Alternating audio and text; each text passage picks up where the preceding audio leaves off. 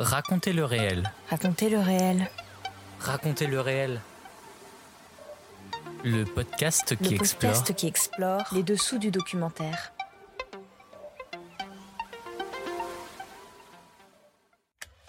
Bonjour, je suis Clément et je vous emmène découvrir les dessous de la création documentaire. Épisode 32. Claire Simon, documenter ce qui lui est proche. Le cinéma, c'est montrer, c'est voir. Voir le corps, le voir de l'extérieur, voir ce qui lui arrive, voir le corps des femmes a toujours été caché, il n'est montré que pour séduire, mais ce que le corps traverse a toujours été caché. Aujourd'hui, j'ai le grand plaisir de recevoir la cinéaste Claire Simon à l'occasion de son nouveau film documentaire Notre corps sorti au cinéma le 4 octobre 2023. Claire Simon a réalisé presque une vingtaine de films, majoritairement des documentaires, et pour un tiers des fictions. Je ne peux pas tous les lister, mais je peux en citer quelques-uns, notamment La Récréation en 1992, une plongée dans une cour de récréation parisienne, Les Bureaux de Dieu en 2008, une fiction documentée sur le quotidien d'un planning familial, le concours en 2017, dans lequel elle documente le difficile concours d'entrée de la Fémis, ou encore Je ne désirais que moi, fiction basée sur l'entretien de Yann Andrea, amant de Marguerite Duras, avec la journaliste Michel Manceau. Dans Notre corps, son dernier long métrage documentaire, Claire Simon filme un service où les destins de femmes se croisent, IVG, endométriose, PMA, maternité, cancer. Elle a recueilli les histoires de ces personnes, leurs espoirs, leurs désirs, mais aussi leurs peurs. Claire Simon est avec nous aujourd'hui pour nous parler de ce nouveau film, mais aussi plus globalement de son parcours, de sa carrière, de sa manière à appréhender son métier de cinéaste et à travailler avec le réel, et de l'importance pour elle de traiter des lieux et des personnes qui lui sont proches. Raconter le réel, épisode 32, ça commence maintenant.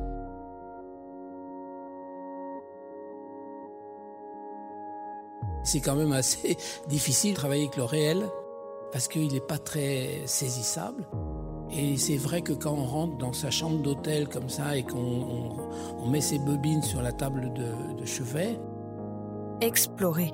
Et comme nous, on a des films qui sont d'un certain coût, certains, même d'un énorme coût, c'est pas pour le goût de la dépense, parce que c'est s'endetter. Et j'aime pas m'endetter, mais j'y suis bien obligé, parce que je veux surprendre, parce que je veux être dans la, la, la folle aventure de la vie de, de, de ces animaux. Raconter. Moi, j'ai tendance à valoriser les gens que je filme, des gens de la rue, de, de, de tout le monde. Et je les valorise en les écoutant, en montant leurs propos.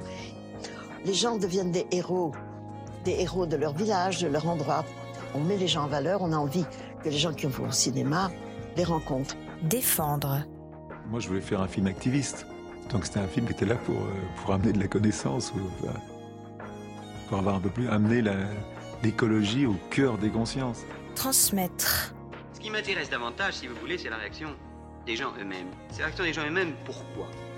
Eh bien, c'est que euh, les cinéastes, les cinéastes qui viennent faire des films dans ces pays, ne se rendent pas compte qu'il qu peut exister un dialogue absolument extraordinaire entre les gens qu'ils étudient ou qu'ils filment et eux-mêmes. Et que ce dialogue vient justement de ce moyen miraculeux qu'est le film. Le documentaire se dévoile dans Raconter le réel. Dans Raconter le réel.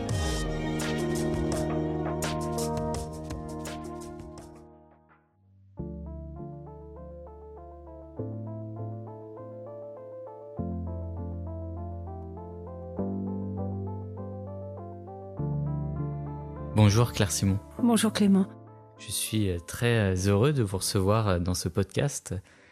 Pour commencer cette interview, pouvez-vous nous raconter votre parcours? Qu'est-ce qui vous a amené à réaliser des films? J'étais enfant dans le Var et euh, euh, ma mère était anglaise et elle avait des actrices à Londres et elle avait des amies actrices de théâtre et donc pour moi euh, qui venaient nous voir et, c'était un, rêve comme ça d'être tragédienne de faire du théâtre. Et puis, euh, mon père était un type très drôle qui avait la sclérose en plaques, malheureusement, et qui, de plus en plus, n'a plus plus pu marcher. Et donc moi, nous vivions loin du village et moi, je me baladais dans la forêt et tout. Et c'est ce mélange entre la forêt, la campagne et le désir de théâtre euh, a fait de moi une cinéphile. C'est-à-dire que le cinéma, avec son côté euh, euh, forain, populaire, dans mon village, il y avait des films projetés au Cercle. Le Cercle, c'était c'est un bar associatif pas cher, quoi, pour tout le monde. Voilà. Donc euh, après, mon père était tellement malade qu'on a dû venir vivre à Paris parce qu'il il a été hospitalisé pendant 28 ans, quoi. Et donc, euh, j'ai rencontré des gens à l'école, euh, ailleurs. Et puis, je suis devenue, euh, comme euh, était mes, ma copine, un rat de la cinémathèque, etc. Voilà. Après, je détestais l'ambiance des gens du cinéma de fiction. Ils étaient extrêmement snobs. et puis, voilà, ça m'ennuyait, quoi. Et puis, euh, par hasard, j'ai fait un voyage en Algérie avec des amis quand j'avais 18 ans. Et les gens de la Cinémathèque d'Alger étaient merveilleux à l'époque. La Cinémathèque d'Alger, c'était un endroit extraordinaire au milieu de la voilà du centre d'Alger où il y avait aussi bien des grands films. Je me souviens avoir vu des films films de Lozé, un film de voilà que des films euh, le début des films algériens, Mohamed Bouamari, etc. Et un des deux directeurs m'a dit si tu veux faire du cinéma, tu vas à l'Office national du cinéma algérien et tu leur demandes d'être stagiaire monteuse. Parce que moi, les Algériens, c'était des gens avec qui je me sentais beaucoup plus à l'aise que les Parisiens, quoi. Parce qu'on était des Méditerranéens, j'avais grandi dans le sud, j'étais à l'école euh, au village, etc. Et donc, euh, c'était pour moi plus, plus facile, plus sympa, plus heureux, plus. Voilà. Et donc, c'est ce que j'ai fait. Et j'ai travaillé sur plusieurs films algériens, dont un qui a eu la Palme d'Or, qui était Chronique des années de Braise. Et c'est grâce à ce film que j'ai connu la, la, les gens du cinéma traditionnel français, quoi, de Boulogne, les studios de Boulogne-Billancourt, etc. Et j'avoue que j'avais pas une passion pour ça du tout.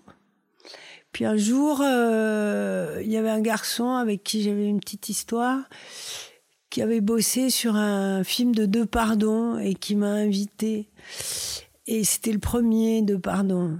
Et là, je dois dire que c'était un choc. Hein. Euh, c'était euh, le film sur le matin de Paris. Et je me disais, c'est tellement bien, c'est tellement facile, c'est tellement, voilà, on voit la vraie histoire, etc. Et on a, on peut tout voir et c'est extraordinaire. Et j'étais vraiment fascinée. Puis à ce moment-là, je regardais les films.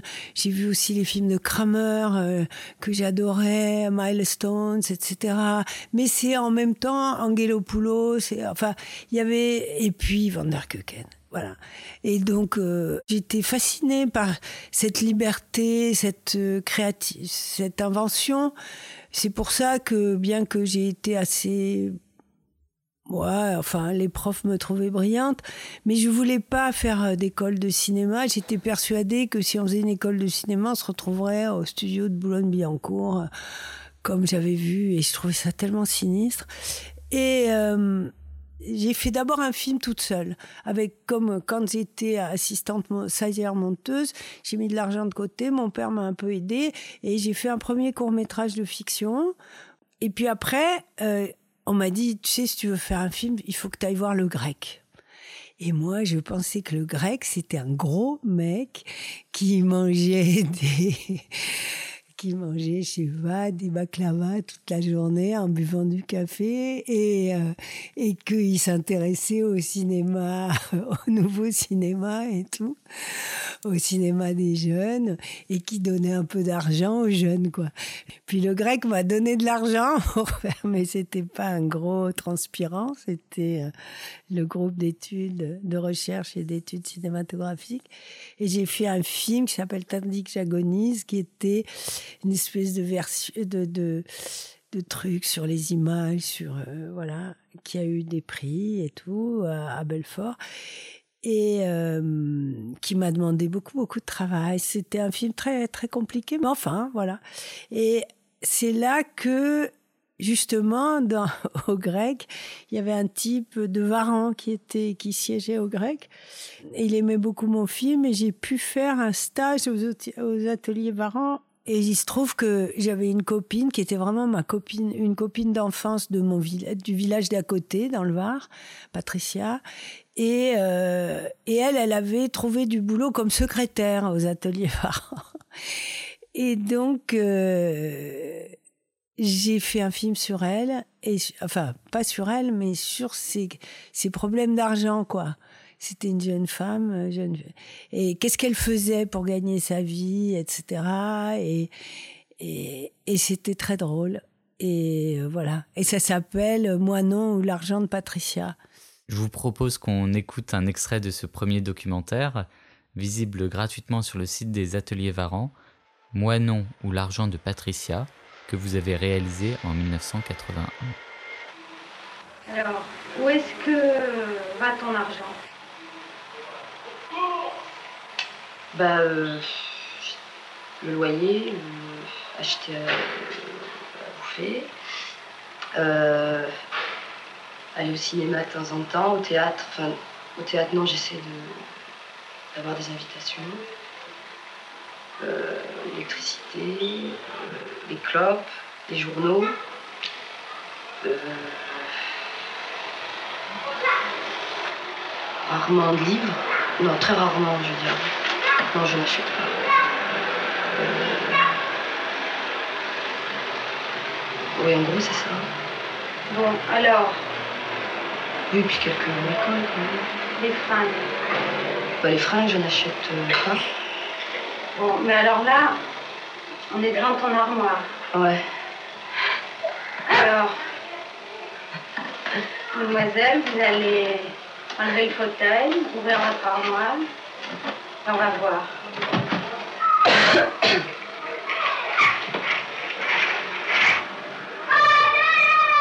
Alors, Eh ben, euh, attends. Bah, les trois quarts, on l'a donné. bon. Euh, plus même. Enfin, ça, c'est. Non, tout ça, tout ça, on l'a donné. Tout, c'est des copines qui me donnent leurs fringues. Alors, il y a des trucs que je mets pas et que je refile à mon tour. Euh, Il y a quand même quelques. J'achète de temps en temps. Là, tu vois, par exemple, ce froc, je l'ai acheté. bon. Ça, je l'ai acheté. Il y a un autre froc que j'ai acheté, je sais pas où il est. Il est planqué quelque part. Sinon, j'achète euh, les sous-vêtements, Ah ah, les chaussettes, les collants et puis euh, les godasses. Parce que ça, on peut pas tellement se le faire. euh, Reprenons donc votre parcours personnel. Ce stage euh, aux ateliers Varan a été formateur pour vous? Pour moi, ce stage-là a- m'a apporté euh, un, un bonheur qui était de de faire le film en le faisant, de l'improvisation et surtout de se rendre compte que quand on, on filmait, je filmais là en Super 8, pour moi c'était pareil que si c'était du 35. C'est-à-dire que je, je filmais, ensuite on le projetait, c'était une grande image, etc. Donc euh, ça c'était mon vrai sujet. En plus, euh, il se trouve que ma tante était peintre et prof de dessin et peintre, que mon, mon demi-frère dessinait beaucoup, était architecte, que mon père, quand il avait encore euh, l'usage de ses mains, dessinait, donc mon grand-père dessinait aussi. Donc il y avait ce côté, euh, on, travaille sur le motif, quoi. Euh, on aime bien regarder, voilà. Et, et je retrouvais ça avec le Super 8, avec bon, ça coûtait cher, hein, le Super 8, c'était pas la vidéo, mais il y avait ce rapport direct, direct de les histoires, les sentiments, les formes en direct et pas de faire des euh, projets qui n'étaient que de l'intentionnalité. Et au fond, euh, tout du long, que je fasse de la fiction ou du documentaire, cette question de l'intentionnalité, elle est vraiment euh, au centre. Ça m'intéresse pas. Si vous voulez, j'ai compris au bout de quelques années que c'était assez facile d'avoir des bonnes idées. Au début, j'en avais pas, mais j'étais assez lourdeau. Deux, mais euh, avoir des. Ce qui est intéressant, c'est de trouver des formes. Et, et c'est vrai que dans le documentaire, dans l'improvisation, euh, on est vraiment contraint de trouver une forme. Mais la fiction m'intéresse énormément aussi pour cette question de trouver des formes. Mais le drame de la fiction, souvent aujourd'hui, alors que le cinéma devrait être très moderne, c'est qu'il y a une espèce de gang qui est lié à l'argent et qui fait que les intentionnalités pèsent une tonne, quoi, et qu'on voit tout le temps le côté euh, programmatique, euh, les, scénarios euh, relus et relus et relus euh, qu'on exécute pendant le tournage. Et moi, c'est ça qui m'ennuyait tellement, mais tellement, je trouvais que ça avait aucun intérêt, quoi.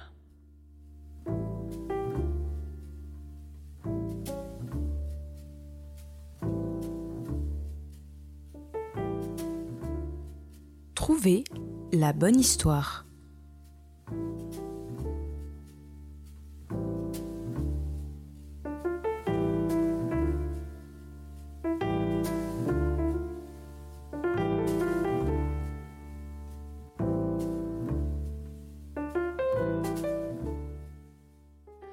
Effectivement à, vos films, à votre carrière. Euh, vous avez réalisé aussi bien des longs métrages de fiction que des longs métrages documentaires, mais souvent l'un et l'autre peuvent se compléter, se mélanger. Vous aimez bien mélanger un peu les genres. Euh, ce qui vous intéresse avant tout, c'est l'histoire que vous allez raconter? Oui.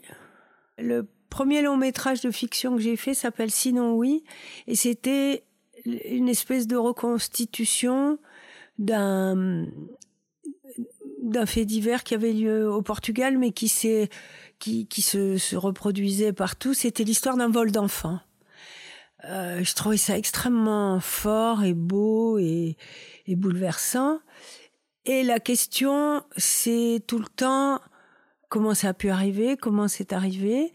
Et puis, euh, si vous voulez, je me souviens que quand je faisais le film, je me disais, ben, quand on a raté euh, l'idéologie, quand on a raté euh, le fait de faire bien, ce qu'il nous reste, c'est une histoire. C'est voilà. Et la question de l'histoire, de ce qui fait une histoire pour chacun de nous, ça me paraît être une question hyper intéressante et tout le temps novatrice en fait si on si on prend pas des recettes de cuisine comme euh, voilà, vous voyez, euh, l'homme qui arrive dans la ville, euh, machin, c'est les, les, les trucs des Américains là. Pourtant, ils sont extrêmement, certains sont tellement inventifs aux États-Unis aussi, puisque eux, leur pays est une histoire. il faut tout le temps qu'ils se rassurent que c'est bien une histoire, quoi. Voilà nous, on est écrasés par notre histoire en, Europe. Mais euh, la question de l'histoire est effectivement une question qui me passionne, mais peut-être que, je sais pas, c'est la forme, quoi. Et contrairement à ce que les gens croient, le documentaire, enfin, filmé en direct, c'est d'abord et avant tout se poser la question de la forme. Votre film euh, Sinon oui, c'était euh, une fiction. Mais par exemple, pour votre documentaire Les patients, réalisé en 1990, comment avez-vous euh, trouvé la forme de, ce film? Les patients, ben voilà, je peux vous raconter comment ça s'est fait. Les patients, donc c'était un médecin qui était un ami de mon père, qui était donc quelqu'un de très malade, et qui était un ami d'école, de classe. Et un jour, il m'a, c'est un généraliste, et un jour, il, moi, je trouvais extraordinaire tout ce qu'il racontait et tout. Et il m'a emmené avec lui. Mon père m'avait offert quand même, c'est important, une caméra vidéo 8 à l'époque, il y avait que ça. Et c'était d'ailleurs très beau. Et euh, j'ai été filmer une consultation chez un, chez un, un de ses patients, quoi. Et je trouvais, et c'était formidable. Et en même temps, je me disais, ouais, mais bon, euh, c'est juste que moi, je profite de, du fait que c'est un copain de mon père et, et je, et je peux filmer des gens que je connais pas, etc. Il y a un truc, euh, il y a un truc qui cloche là. Et puis, euh, il était médecin du travail à la SNCF et, il faisait une consultation pour les alcooliques. Et c'était passionnant. Et euh, tout d'un coup, bon, j'avais laissé ça de côté. Puis un jour, euh, il m'a téléphoné, il m'a dit, tu sais, euh, j'arrête le 1er avril. On était en novembre, un truc comme ça. Et là, je me suis dit, voilà, ça c'est le scénario. Le scénario, c'est le médecin généraliste, celui qui connaît les secrets de la vie et de la mort, qui a, qui va chez les gens et tout, lui aussi, il va euh, devoir se soumettre au secret, à, la, à, la, à la question de la mort. Et donc, euh, il va à la fois soigner les gens, mais leur dire au revoir. Et, euh, et je trouvais que là, j'avais un scénario, vous voyez? Là, c'était une forme formidable. Et donc, j'ai dit d'accord. Et voilà, et j'ai tourné toutes ces consultations euh, chez les gens, les, les visites euh, à la SNCF et avec les alcooliques. Et c'était hyper beau, quoi. Et c'était surtout du théâtre, quoi. C'était vraiment du théâtre. C'était vraiment chaque euh, chaque patiente faisait son numéro avec le médecin qui venait la voir et ce rapport au corps qui est toujours une chose qui me fascine, qui est très très belle, qui vient de au milieu quoi. Il y a le corps, il y a évidemment la question de la mort, etc. Et puis il y a on fait le théâtre et puis euh, euh, lui, il a l'autorité, si vous voulez, dans, dans la médecine euh, du travail. C'est lui qui décide si les gens vont pouvoir continuer ou pas, etc. Donc, ce rapport entre le corps, euh, la mort et l'autorité. J'ai trouvé ça vraiment formidable. Alors j'étais toute seule, j'avais loué une caméra, puis après j'avais été voir des gens qui m'avaient prêté une caméra, euh, etc. J'ai tourné toute seule pendant tout ce temps parce que je voulais vraiment pas qu'on se mêle de mon film, qu'on m'empêche de faire quoi que ce soit. J'ai appris à cadrer en faisant ce film. C'était super bien. J'ai appris la lumière beaucoup parce que c'était le viseur était en noir et blanc, on voyait tout le temps la lumière et tout. C'était passionnant. Et euh, je suis revenue avec mes 50 heures de rush ou un truc comme ça. Euh, et là, j'ai contacté un producteur pour qui j'avais travaillé comme monteuse et j'ai écrit un truc je, il m'a dit ah passionnant, génial. Et euh, il a vu Thierry Garel et euh, euh, j'ai envoyé un plan, un plan de 20 minutes avec une dame merveilleuse qui disait au revoir au médecin et qui et c'était très drôle et tout. Et c'était vraiment une scène de théâtre merveilleuse. Et Garel il a dit enfin Enfin, j'attendais depuis si longtemps que des gens s'emparent des petites caméras et fassent quelque chose. Et donc Garel a dit oui tout de suite.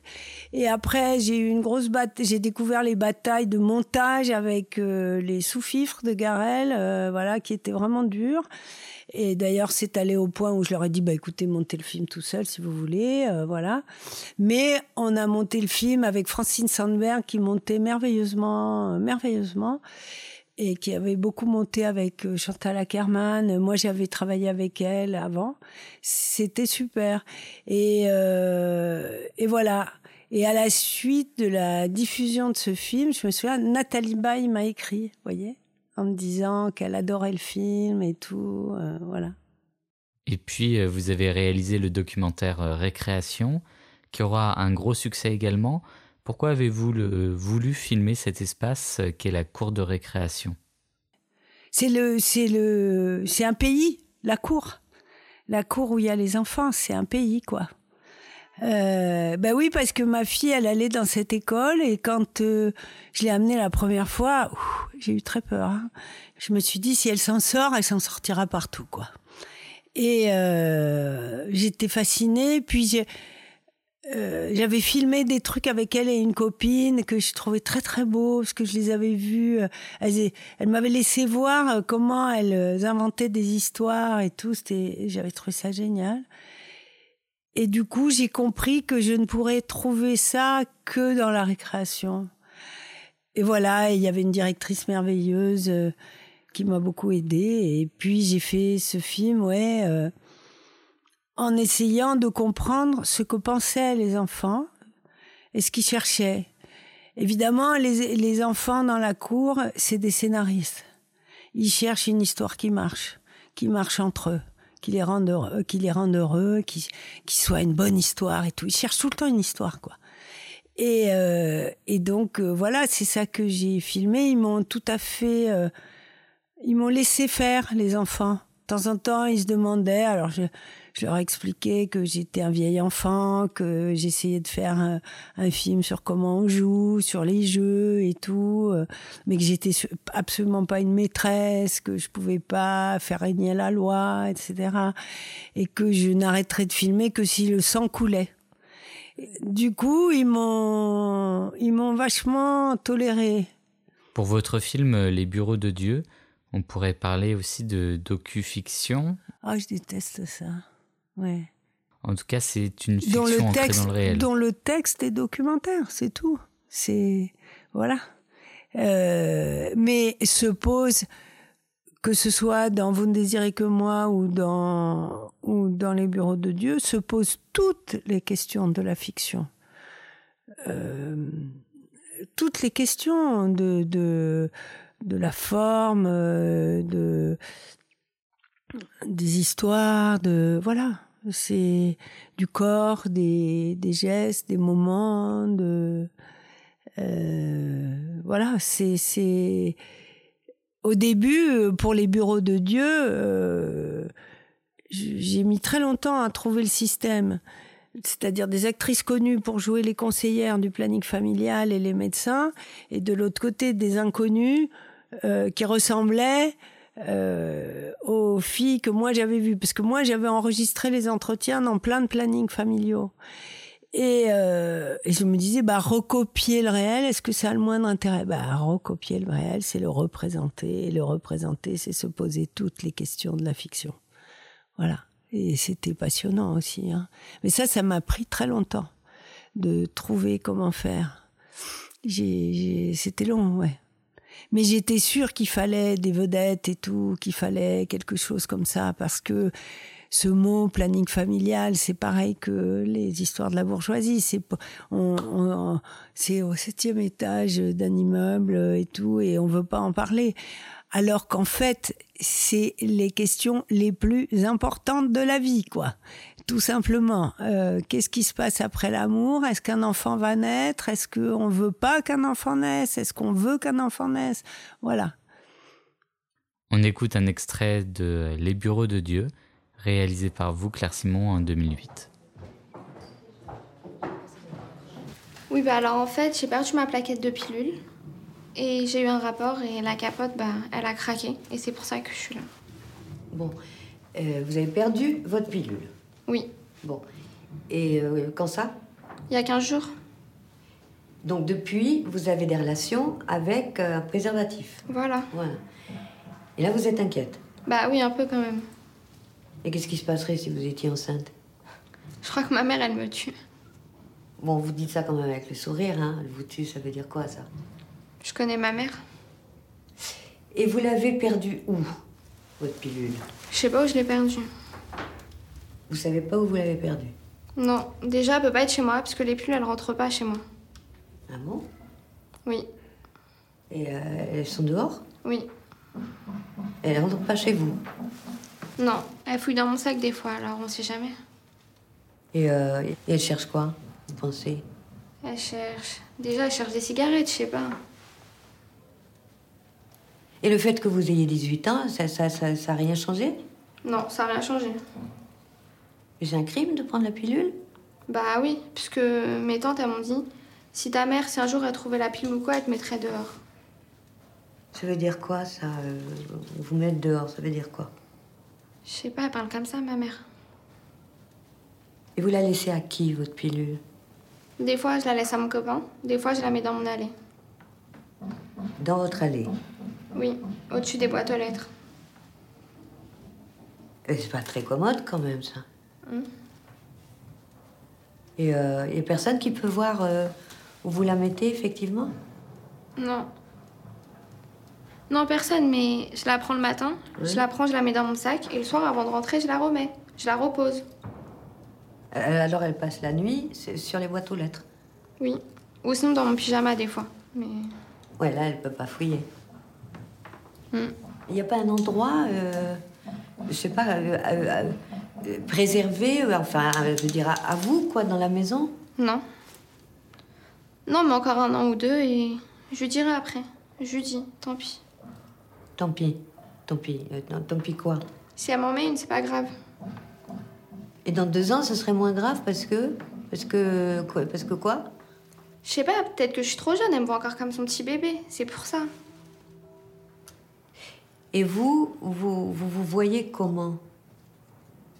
Je suis jeune, je suis pas encore une vraie femme. Et qu'est-ce qui vous manque? Pour être une femme Oui. L'indépendance.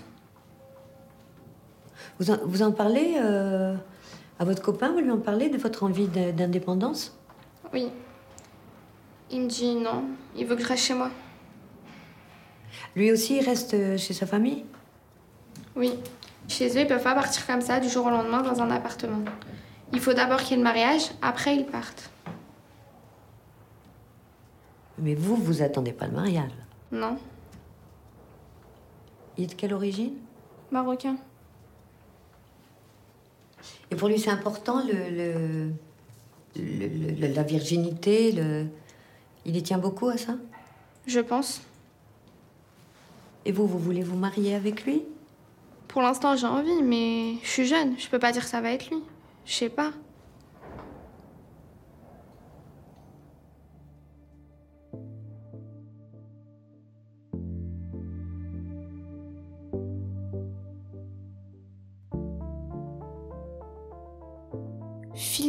Ce qui nous est proche.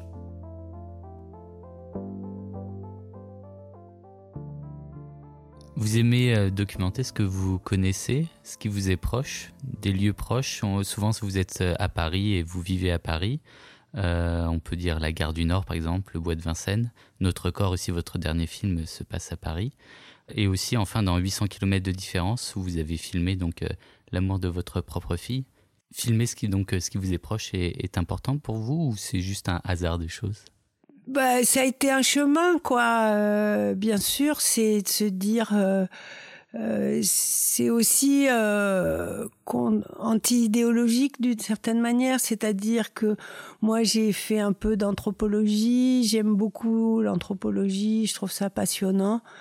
Après, je pense que il y avait cette question coloniale, si vous voulez, dans l'anthropologie, d'aller filmer les sauvages, voir les sauvages, quoi les, ben moi, je préfère voir les sauvages en bas de chez moi. Euh, parce que je connais, enfin, et puis ça vient aussi de ce questionnement dont on a parlé tout à l'heure. Qu'est-ce qu'une histoire, quoi? C'est-à-dire, qu'est-ce que dans ce qu'il y a de plus proche, euh, au fond, il y a du lointain, et euh, et il y a, euh, euh, est-ce qu'on peut voir l'histoire, mais l'histoire au sens public, se nouer dans ce, dans ce qu'il y a de proche, quoi. C'est-à-dire de faire rentrer le public, donc le documentaire, la, la, la place publique, dans ce qui est proche. C'est quelque chose que j'ai tout le temps fait. De, de donner, d'essayer de donner la dimension sociale, publique de ce qui est proche. Ça, je trouve que c'est très important parce que sinon, sinon c'est vraiment la dictature de la bourgeoisie, quoi. C'est-à-dire ce qui est proche, ben, c'est nos affaires, c'est notre fric, on n'en parle pas, quoi. Vous voyez? C'est vrai que j'ai fait beaucoup de films à partir de ce qui était proche, c'est-à-dire aussi un peu un point de vue. Alors il y a opposé au cinéma, disons, anthropologique, on va filmer les sauvages, et puis opposé aussi au cinéma journalistique qui pour autant m'intéresse quand je le regarde, qui est on va filmer la guerre, quoi, si vous voulez. Les sujets sérieux. Moi, je crois, si tant est que ça a le moindre intérêt d'y penser, je crois que je filme des sujets de fiction en documentaire et des sujets de documentaire en fiction. C'est un peu ça, mon dada, quoi. Mais disons que ça m'intéresse beaucoup d'essayer de nouvelles formes sur des sujets qui sont euh, souvent travaillés en fiction. Par exemple, le film avec ma fille, ce qui était beau, c'était que euh, bon, c'était venu d'une commande de France 3 de filmer l'amour euh, chez les adolescents. Que ma fille à 15 ans m'avait dit bon ben c'est bon, ça y est, j'ai trouvé l'amour de ma vie. Mais ça, elle me l'a dit vraiment. Et euh, moi, je cherchais partout parmi ses copains ou d'autres gens, des jeunes gens à filmer. Puis quand elle m'a dit ça, je me suis dit bon ben essayons de voir. Et en même temps, ce qui avait de très intéressant en filmant ma fille, qui est quelqu'un de très drôle et de très maline, c'était de que j'avais la limite, si vous voulez, de génération. Euh, je pouvais pas me raconter que j'étais une copine d'une fille de 15 ans ou d'un garçon de 15 ans. Non, j'étais d'une autre génération, j'étais de la génération des parents. Et euh, ça, ça avait un avantage énorme, si vous voulez, de, de mettre euh, la génération au milieu, quoi. C'est-à-dire, euh, disons en gros, l'interdit euh, voilà, c'est très important. Donc il y avait des tas de choses qui ne m'étaient pas accessibles. Je, devais le montrer autrement. Puis j'aimais beaucoup, euh, je sais pas, c'est peut-être euh, les impressionnistes, etc. J'aime beaucoup des tas de scènes qui ne sont pas les anniversaires, les mariages, etc. Qui sont des scènes qui racontent euh, quelque chose de de très important. Par exemple, je regrette beaucoup. Je sais pas si j'irais vraiment. Je l'ai peut-être filmé un peu. Mais par exemple, quand mon père était complètement handicapé, mais par exemple, une des scènes qui était vraiment belle, et terrible, c'était monter dans la voiture. Voyez Ou descendre de la voiture. Bon, ben voilà. Moi, c'est ça qui m'intéresse. Euh, que ma fille, elle aille avec son copain qui est le fils du boulanger passer la nuit à la boulangerie, ben moi c'est ça qui m'intéresse. C'est ça que je trouve. Euh, là, il y a quelque chose euh, qui, qui raconte tout, quoi, qui raconte à la fois la vie, la vie sociale, la ville du village, la, la, la relation amoureuse, la relation aux parents, etc. C'est un tableau, vous voyez? Euh, et voilà, j'aime bien aussi ce côté pictural. Euh, c'est pour ça que je parle de, par exemple, quand on mettait mon père dans la voiture. C'est un tableau. C'est une forme et c'est un tableau. Ça, fait des siècles. On voit très bien ça dans le merveilleux film de Wiseman, euh, National Gallery. On voit bien qu'avant l'invention du cinéma, les tableaux, c'est ce que racontent les guides, les tableaux étaient des histoires, des formes. Voilà moi, ça m'intéresse beaucoup, ça. Vous parliez de faire rentrer euh, le public dans le proche. C'est justement ce que vous faites avec euh, votre nouveau film Notre corps, qui est sorti au cinéma le 4 octobre 2023. Mais euh, avant ça, est-ce que vous pouvez commencer par nous présenter ce documentaire? En fait, euh, Christina Larsen, qui est une grande productrice euh, de fiction euh, et aussi de documentaires, m'a contactée. Moi, j'étais tellement contente qu'elle m'appelle. J'admirais certains des films qu'elle produit, etc. Et, et, elle m'a raconté bon qu'elle avait été deux ans très malade à l'hôpital Tenon, etc. Et qu'elle avait découvert un monde principalement féminin, avec ce service extraordinaire euh, qui est dans quelques hôpitaux, mais pas partout, où tout ce qui est gynécologique, qui n'est pas forcément des maladies. Euh, faire un enfant, c'est pas être malade, hein, mais euh, sont réunis dans un seul service. Et ça, c'est passionnant. Et donc, quand elle m'a parlé de ça, elle m'a dit, voilà, et c'était évident qu'elle aimait beaucoup les bureaux de Dieu. Et pour moi, aller euh, visiter ce service à Tenon, c'était réparer quelque chose que je n'avais pas pu faire comme je voulais dans les bureaux de Dieu, qui était que dans les plannings que j'avais vus, il y avait aussi des suivis de grossesse. C'était pas que l'avortement, la pilule, euh, etc. C'était aussi, euh, c'était toute cette chose des femmes et des enfants et de l'amour Euh, voilà. Et malheureusement, comme j'avais pas enregistré les entretiens de suivi de grossesse, j'arrivais pas à les réinventer comme, comme ce qui m'avait frappé, etc. Et donc, ça n'y était pas. Et c'était un regret que j'avais vraiment. Et donc, quand Christina m'a proposé de filmer, enfin, d'aller voir ce, ce, service à Tenon, euh, je me suis dit, ah ben voilà, je vais pouvoir réunifier le corps de la femme euh, dans tout ce qu'elle traverse, euh, dans les étapes sur le chemin de la vie. Et très vite, j'ai été quelques jours euh, accompagnée euh, médecin ou infirmière euh, à Tenon et j'ai dit à Christina, il faut que j'arrête là, il faut qu'on filme parce que moi, je peux pas voir des scènes que je ne filme pas, c'est insupportable. je, ça y est, j'ai compris, je vais faire quelque chose sur les étapes sur le chemin de la vie, de la jeunesse à la vieillesse. Et je vais jamais suivre je vais tout le temps. Euh, euh, ce sera comme une seule femme de la jeunesse à la fin de la vie, quoi. Et euh, ça, c'était merveilleux que Christina a pu tout de suite me, me permettre de filmer.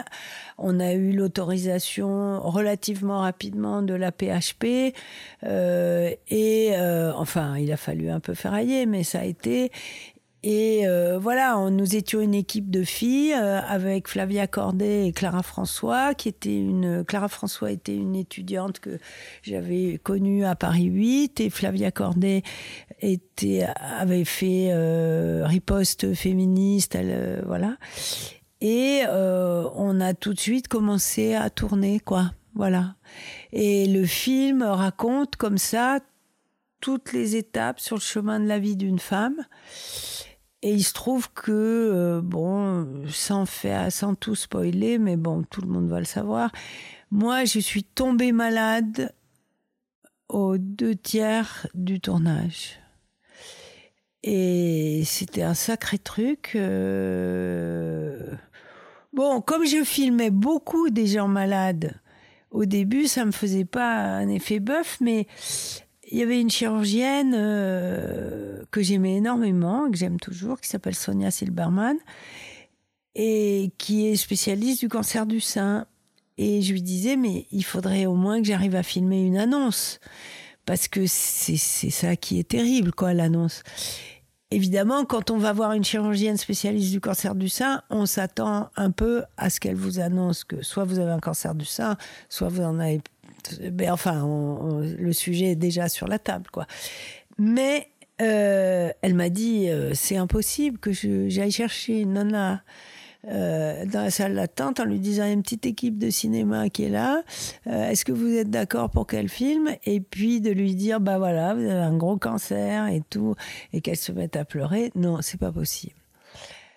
Et il se trouve que quand je suis tombée malade, ben, c'est à moi qu'on a... Et là, je me suis dit, ben voilà, euh, au moins, moi, je suis pas contre la caméra.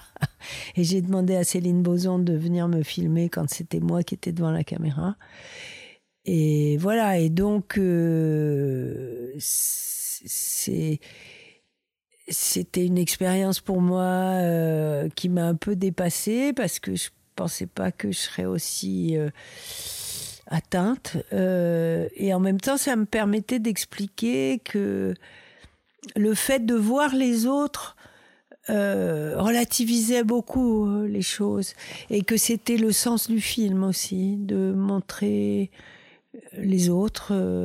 ça permettait de, de comprendre notre rapport à notre corps, ce fardeau. C'est un fardeau, quoi.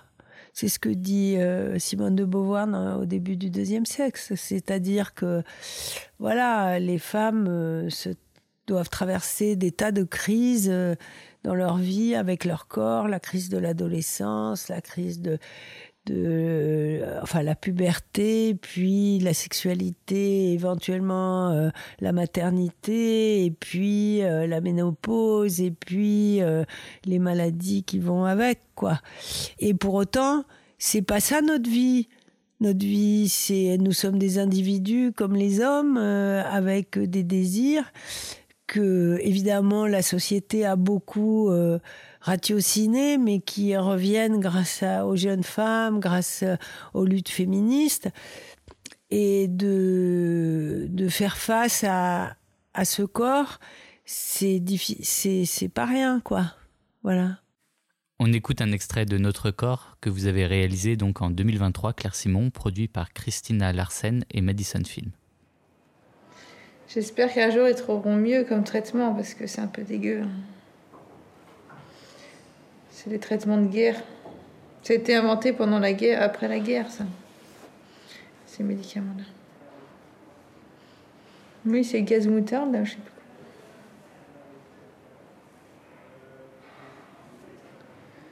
Ça détruit. Et quand je dis que ça détruit le féminin, ça détruit aussi les règles, ça détruit le cycle, ça détruit tout.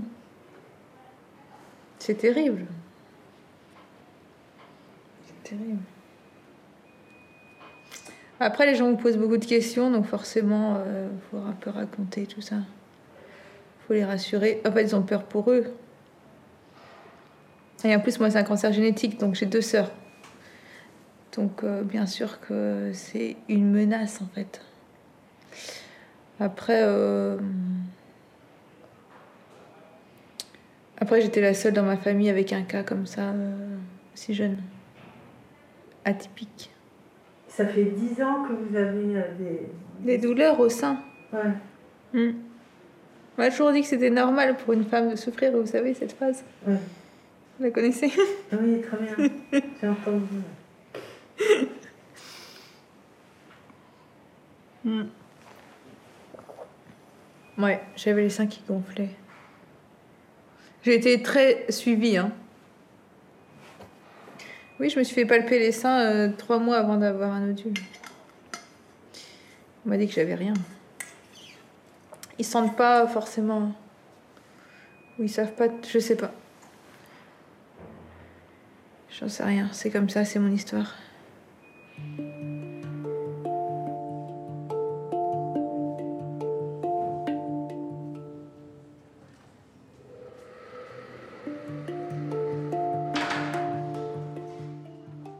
Film a une valeur euh, éducative aussi. Ouais, mais c'est pas éducatif, c'est que c'est l'essence même du cinéma. Le cinéma, c'est montrer, c'est voir. Voir le corps, le voir de l'extérieur, voir ce qui lui arrive, voir le corps des femmes a toujours été caché, il n'est montré que pour séduire, mais ce que ce corps traverse a toujours été caché. Et donc moi, ce que j'ai voulu montrer aussi, c'est combien le corps des soignants, etc., était engagé. On voit dans une consultation, toujours les médecins montrent sur leur corps ce dont ils parlent, ou bien ils le dessinent et tout ça. Et puis j'ai voulu aussi montrer des, des, dans la chirurgie... Euh, l'intérieur du corps nous paraît incompréhensible et chaque opération est l'occasion d'une leçon d'anatomie. Chaque chirurgien explique tout le temps ce que l'on voit. Il le dit pas pour, le, pour moi, il le dit tout le temps aux autres. Tu vois, fais attention, attention, tu es près de la vessie, attention, tiens-toi. Voilà. Donc c'est le rapport des mots au corps. Et c'est extrêmement important.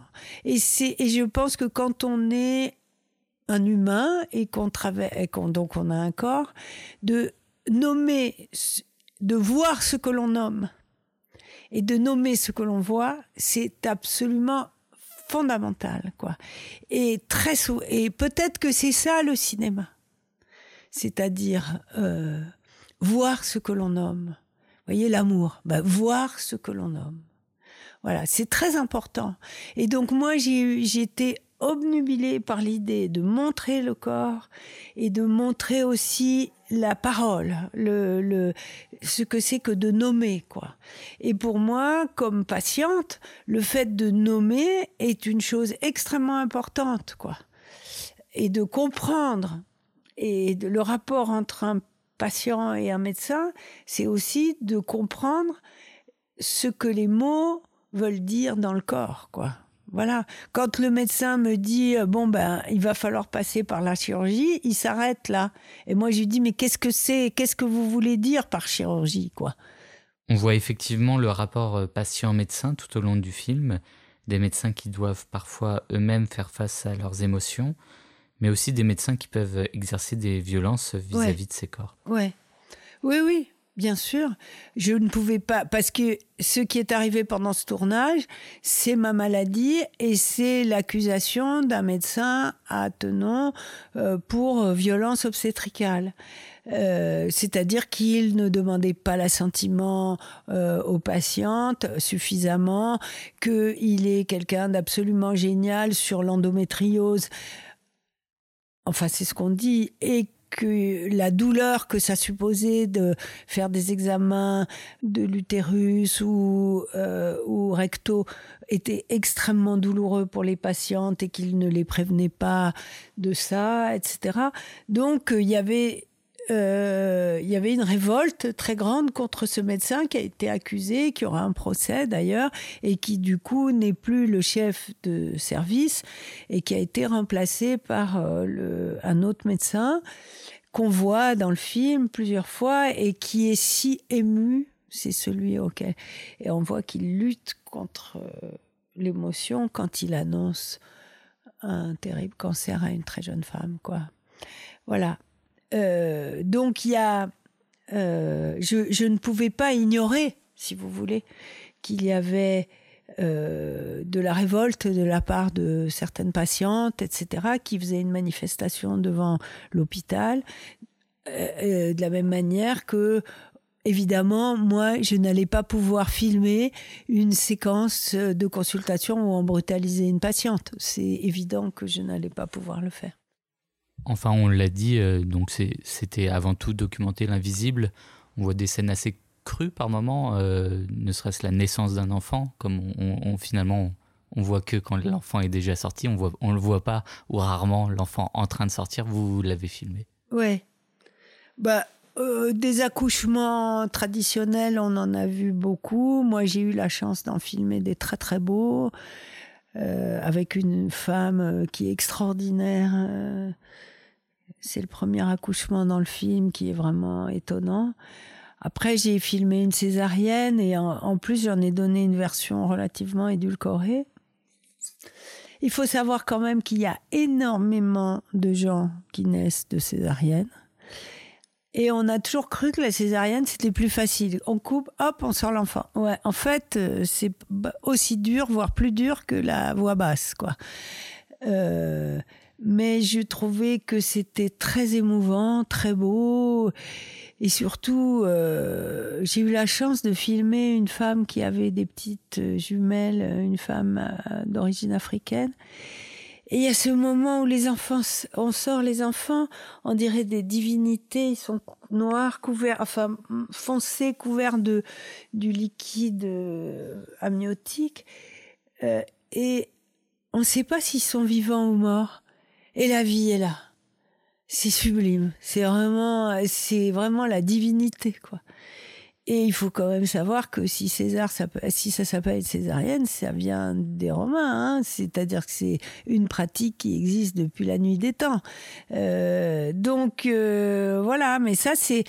Alors effectivement, euh, dans le film, on voit que le papa ne peut pas assister à la césarienne et qu'il découvre ses deux petites filles à la nurserie. C'est magnifique voilà, il sait plus l'une, l'autre, laquelle regarder.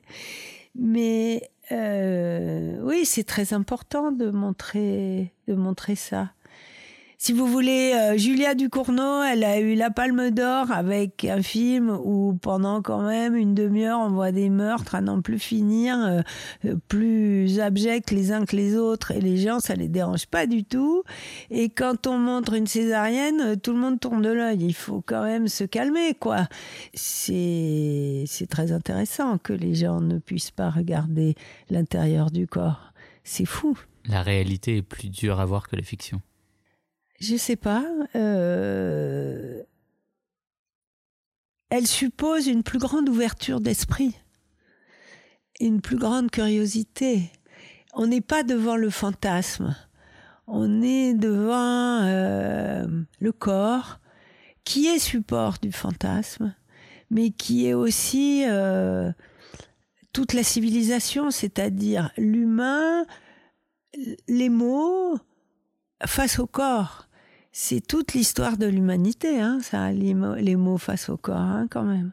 Vous voyez, euh, bien sûr, euh, qu'est-ce qui nous fait peur dans la réalité? C'est ce que dit euh, la jeune femme qui a un cancer et qui est enceinte. Ça nous fait peur que ça nous arrive à nous. Hein Donc c'est du fantasme. Euh, c'est notre fantasme qui nous fait peur. Mais euh, la beauté de la naissance de ces enfants, parce que c'est pas, on n'est pas en train de couper une jambe gangrénée, on est en train de sortir deux êtres qui vont vivre et qui seront euh, des personnes euh, peut-être extraordinaires, euh, on ne sait pas. Donc c'est quand même euh, intéressant de se d'essayer de, de s'obliger à voir quoi. Votre nouveau film pose aussi un regard féministe sur les corps que vous filmez. Vous défendez aussi l'égalité des genres dans le milieu du cinéma. Vous avez par exemple fait partie du collectif 50-50. C'est important donc d'être engagé Je vais, vous dire un truc. Si vous allez dans une salle de cinéma en France, 80% du public est féminin. D'accord? 99% des directeurs de festivals sont des hommes et des dictateurs. D'accord? Comme Thierry Frémaux, comme euh, euh, Carlo Chatrian. Ce sont des dictateurs, des petits chefs, quoi. Mais vous vous rendez compte que 80% du, du public est féminin et que euh, dans les instances de décision, on est à 80% masculin? Voilà. Ça, c'est un état de fait, quoi. Et dans le monde entier, c'est comme ça. Le public du cinéma est féminin. Il serait temps que les décisionnaires soient aussi des femmes. Voilà.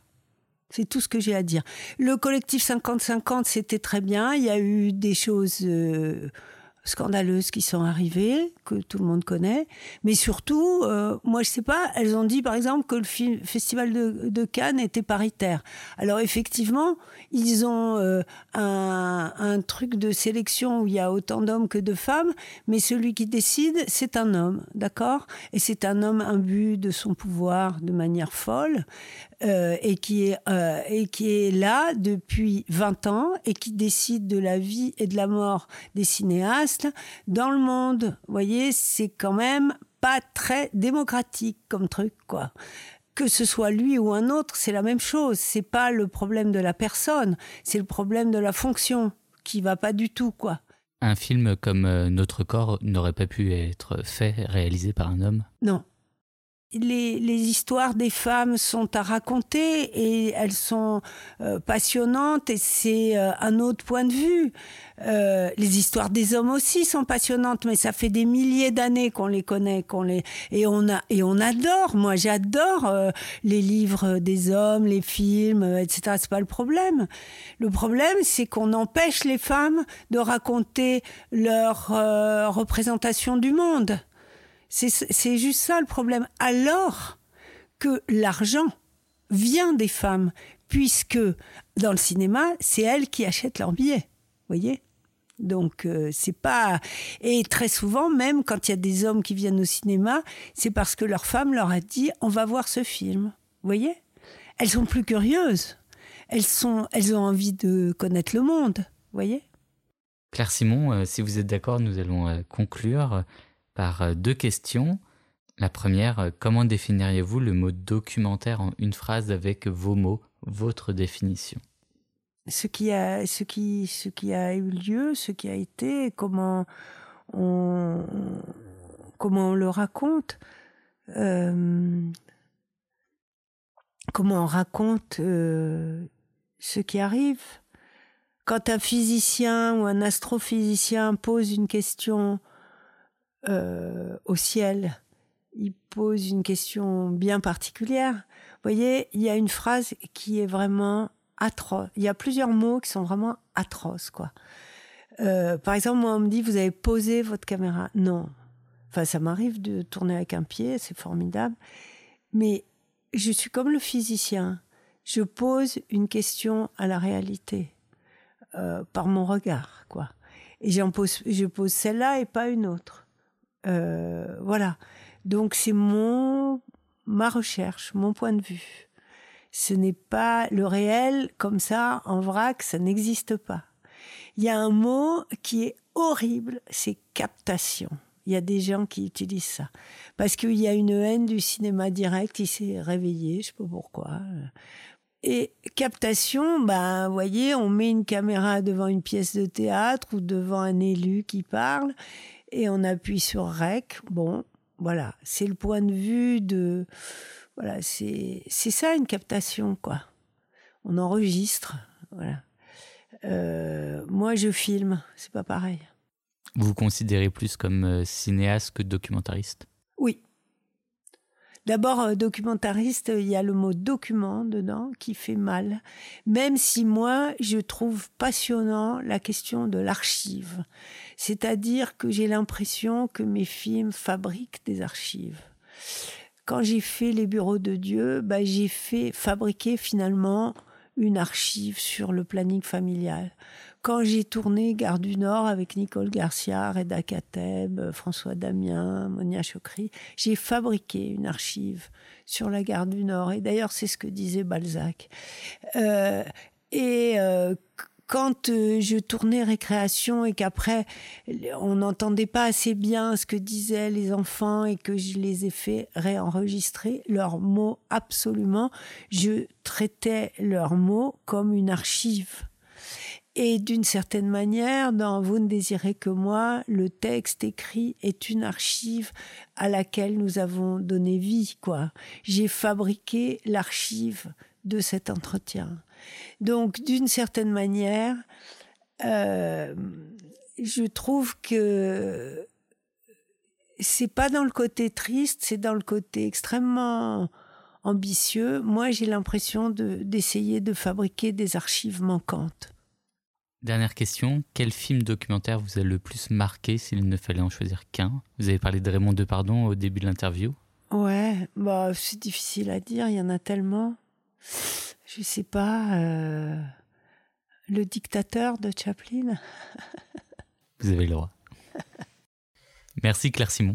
Merci. On n'aura pas parlé de tous vos films, je pense notamment euh, à Première Solitude et euh, au concours. Bah, on n'a pas parlé de Ça brûle, qui est un film que j'aime beaucoup, de Mimi, euh, de Géographie humaine, de Gare du Nord, de Première solitude, du concours, du garage. Voilà, de... c'est comme ça. Moi, quand euh, j'ai un site qui s'appelle clairesimon.fr, il y a tous les liens de mes films et si on m'écrit, ce qui est facile, je donne le mot de passe pour voir les films. Voilà. Merci Claire Simon. C'était Raconter le réel, le podcast qui explore les dessous de la fabrication documentaire. Si vous avez aimé ce podcast, vous pouvez laisser un commentaire et un cœur rouge sur votre application d'écoute favorite. Et n'hésitez pas à nous suivre sur les réseaux sociaux pour avoir des infos supplémentaires et des recommandations. Idée originale et réalisation par moi-même, Clément Touron. Montage Julia Ponte. Illustration et visuel de Justine Lofredo. Je vous dis à très bientôt pour un nouvel épisode.